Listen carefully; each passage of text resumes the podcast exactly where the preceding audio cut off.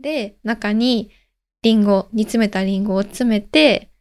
上からもう一枚パイシートをかぶせて、前日の日に、のんきにリンゴパイをまた焼いてたんです。ほぼ毎日オーブンを使って焼いていたので、夏になってパプリカが安くなると、本当にずっと作ってました。美味しいんですよね。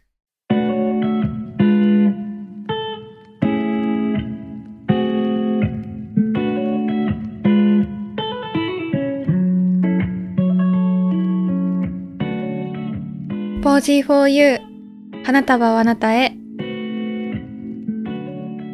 こんにちは、すずらんです。今回は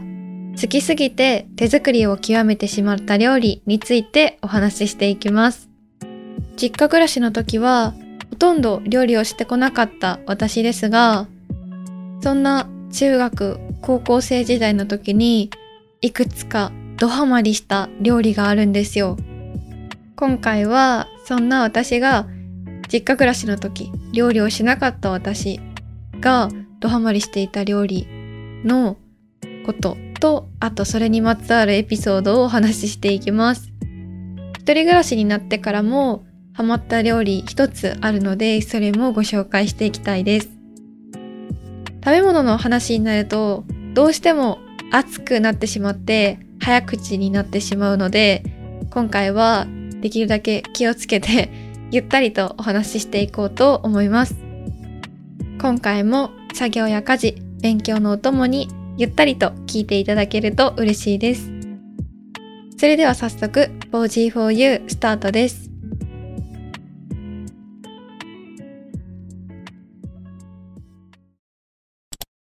まず一つ目のドハマりしてしまった料理はアップルパイです。実はこれ中学生の時にハマった料理なんですけどコンビニとかスーパーとかで売っている安い四角いアップルパイって食べたことありますか？ご存知の方いらっしゃるかな？あれに一時期すごくハマってたんですよね。で、でも毎回毎回買ってたら安いけどなんか添加物とか入ってたりしそうでちょっと怖いなーとか太りそうだなーとか思ってたんですよ。で、なぜかとある日、家で作れるんじゃないかと思ってお休みの日にですね、パイシートを買って、リンゴが家にあったので、アップルパイ作ってみようと思って作ってみました。初めて作った時のことはあまり鮮明には覚えてないんですけど、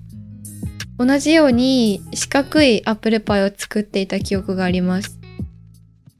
でですね、そのリンゴが結構お家にある家庭だったんですよね。リンゴが結構家にある家庭っていうのもちょっと不思議なんですけど、まあリンゴが好きな家だったので、リンゴが多かったんですよ。でも、当たり外れってあるじゃないですか。リンゴってもはもはしてたり、シャキシャキしてないってことですよ。もさもさしてたりとか、あんまり甘くなかったりするものもあったりして、そういうのをアップルパイにしてしまおうって思っていました。まずは、フライパンとかでリンゴを煮詰めるんですけど、リンゴを煮詰めて、で、パイシートを包丁とかで適当な大きさに切って、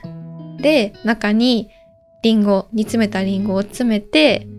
上からもう一枚パイシートをかぶせて、切り込みを入れて、フォークで周りをこうね、パイ生地っぽく、あの、後をつけて、中身が飛び出ないようにするんですよね。で、オーブンで焼くと。パイシートって、あれ結構大きくてたくさん入ってるんですよね。なので、1回でね、確か8個とか10個とか作っていたような気がします。リンゴもお砂糖で煮詰めるので、あんまり美味しくないリンゴも美味しく食べられるっていうのですごくハマっていた時期がありました。あの時期はね、本当にリンゴパイが毎日のおやつだったような気がします。どのくらいで飽きてしまったかな？多分、パイシートをいっぱい買っていて、1ヶ月とか2ヶ月とかで落ち着いてきて、アップルパイブームは過ぎ去りました。でですね、このアップルパイには一つ思い出があって、実はこのアップルパイに作るのにハマっている時に英検の二次面接を控えていたんですよ。で、あの時は確か中学3年生で英検の準2級を受けてたんですよね。で、二次試験っていうのが面接なんですよ。で、せっかく一次試験通って二次面接に行けるっていう前日の日にのんきにリンゴパイをまた焼いてたんですよね。大丈夫やろっていう余裕かまして。で、案の定、次の日の二次試験、あまりうまくいかず、結果、一度落ちてしまうという、もう、今思えばめちゃくちゃアホやんと思うんですけど、リンゴパイなんて作ってるからやんって思うんですけど、二次試験に落ちてしまったので、あのアップルパイにハマっていた時期っていうのはよく覚えています。その後、もう一度再受験をして、無事に英検には受かったんですけど、その一回落ちてしまった二次面接の前日にアップルパイを作っていたのはきっと一生忘れられないだろうなと思います。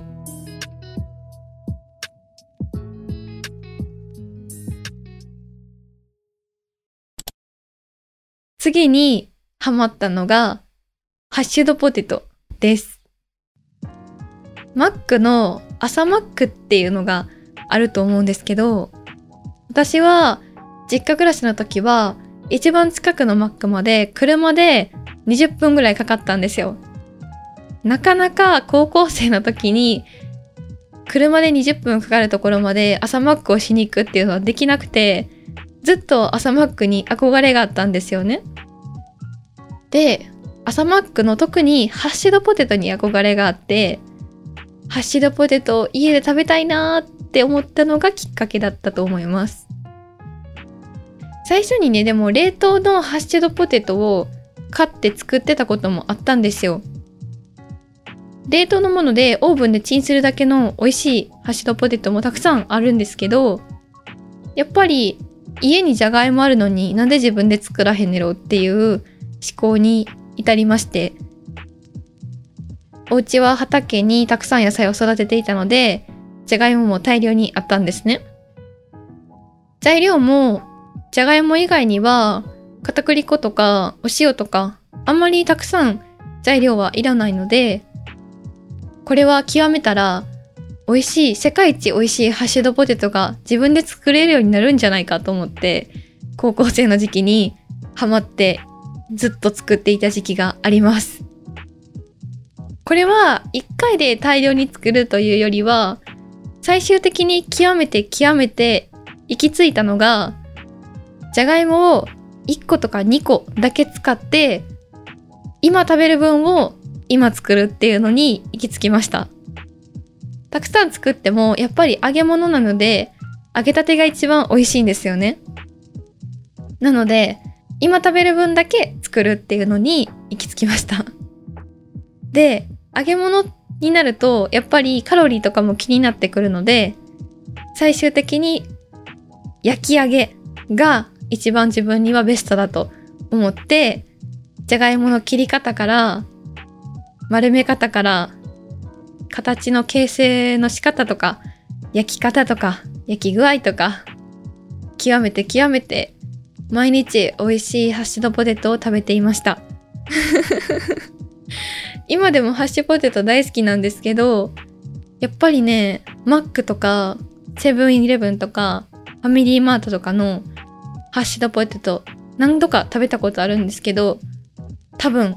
あの時に作っていたハッシュドポテトが今まで食べたハッシュドポテトの中で一番美味しかったと思います。今はまたレシピを忘れてしまっているんですがあの時はね何も見ずとも世界一美味しいハッシュドポテトが作れていたと思うとどこかにレシピ残しておけばよかったな。あの時こそ音声とかでもいいから何か感覚的なところまでどっかに残しておけばよかったなと今になって後悔しています。今でもハッシュドポテト大好きなのでまた今度自分で挑戦してみようかなと思います。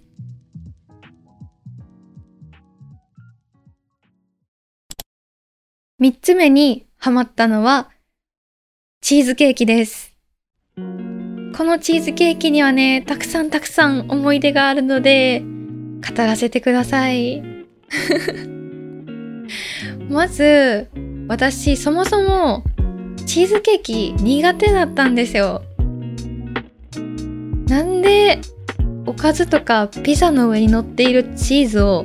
ケーキにするんやと、ずっとずっと謎で、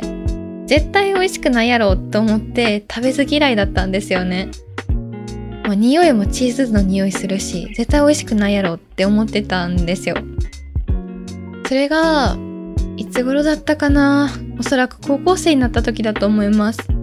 ふと、チーズケーキが美味しいと有名のケーキ屋さんで、ケーキを家族が買ってきてくれて、チーズケーキ食べてみって言われて食べたことがあったんですよね。その時食べたのはスフレチーズケーキだったんですけど、それが驚くほど美味しくて、チーズの味はしっかりするのに、どうしてこんなに美味しいんだろうと思って、今まで食べず嫌いになっていたのをすごく後悔しました。それがきっかけで、チーズケーキに興味を持って、スフレチーズケーキ以外にもたくさんチーズケーキがあることを知って、ベイクドチーズケーキ、レアチーズケーキ、フロマージュなどなどいろんなチーズケーキを食べて結果大学1年生の時にチーズケーキが大好きになっていました。まあそんないろいろ食べ始めたのは大学生になってからなんですけどその高校生の時期に手作りを極めていたのはレアチーズケーキです。しかも通常のチーズケーキであるとクリームチーズだったりとかを使うと思うんですけどクリームチーズって結構値段が高かったりするのでその手作りにハマっていた時はいかにスライスチーズで美味しいチーズケーキを作れるかチャレンジをしていました さっき言ったみたいに、まあ、リンゴがよくある家庭だったっていうのと同じで家にはスライスチーズととろけるチーズは常に常備されている家庭だったんですよ。でも、とろけるチーズはみんなトーストとかに乗せて食べるんですけど、なぜかスライスチーズって家に常備されてるけどあんまりなくならないチーズの一つだったので、このスライスチーズを有効活用すべく美味しいチーズケーキにしてやろうということで 高校生の一時期チーズケーキ作りにドハマりしていました。今まで言ったアップルパイ、あとはハッシュドポテト、そしてこのチーズケーキ。この3つの中だとダントツでチーズケーキが一番たくさん作っていたと思います。ほぼ毎日オーブンを使って焼いていたので、あ、オーブンを使っていたということは、ベイクドチーズケーキになるのかな？ベイクドチーズケーキですね。焼いてますね。失礼しました。そう、ベイクドチーズケーキをずっと作ってましたね。確かクックパッドとかで、これだって思うレシピがあって、もう何度も何度も同じレシピでチーズケーキを焼いていました。その時期は、リッツっていうビスケットあると思うんですけど、あれを買って、ジップロックに入れて、木の棒で叩いて粉々にしてそれを土台にしてチーズを溶かして流し込んで焼くというお菓子作りチーズケーキ作りを毎日していましたね。毎日食べていてよく飽きなかったなと思うんですけどほとんど自分で食べていたような気がします。あだからあの時期太ってたんかな。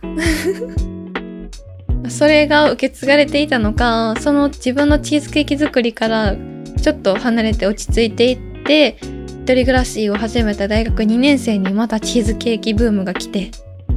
今度はいろんなお店でチーズケーキを食べまくりましたね。ブームはいろいろあってその手作りしていたのはベイクドチーズケーキでしたが一番最初に美味しいって思ったのはスフレチーズケーキだったしその後レアチーズケーキにハマってでルタオっていう北海道の有名なチーズケーキ屋さんがあるんですけどそれはフロマージュなんですよ。まあ、そんな風にチーズケーキ好きは今も変わらずであの時チーズケーキたくさん作ってたなっていうのが結構いい思い出になってたりします。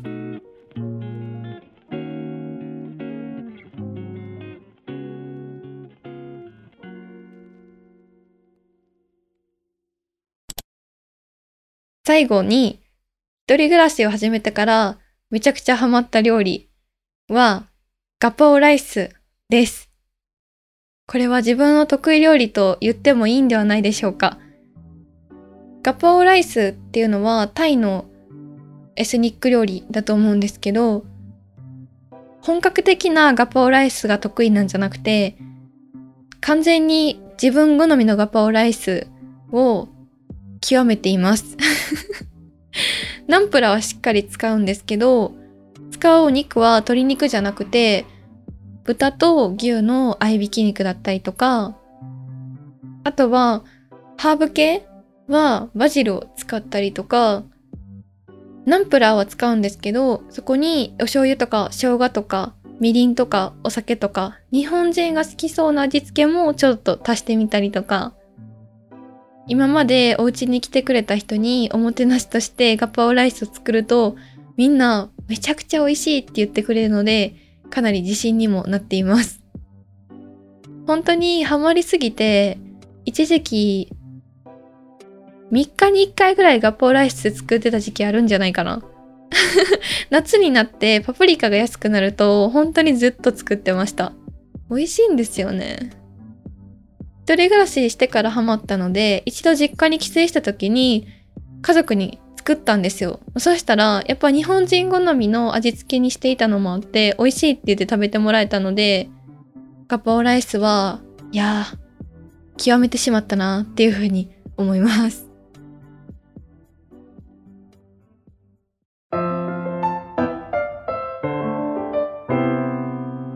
4G4U はい、ということで今回は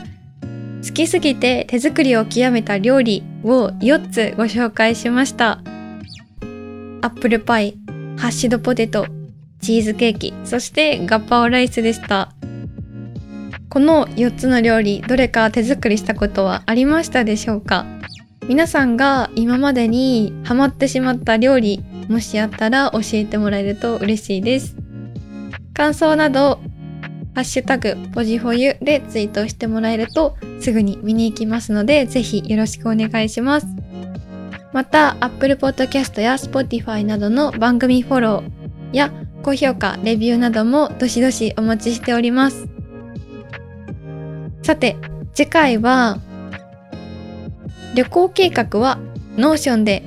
というテーマでお話ししていきます。 Notion についてのお話はかなりお久しぶりになるので、今から楽しみです。 Notion って何？という方にも簡単にご説明してから始めようと思うので、ぜひ次回も聞いてもらえると嬉しいです。そう、旅行にね、たくさん行くんですよ。なので、その旅行計画を絶賛立てているので、具体的なお話もしつつ、 Notion の使い方とかもご紹介できればなと思います。はい、ということで今回ここまで聞いていただきありがとうございました。皆さんのゴールデンウィークが、そして皆さんの一日が良き日になりますように、また次回お会いしましょう。ここまでの相手はすずらんでした。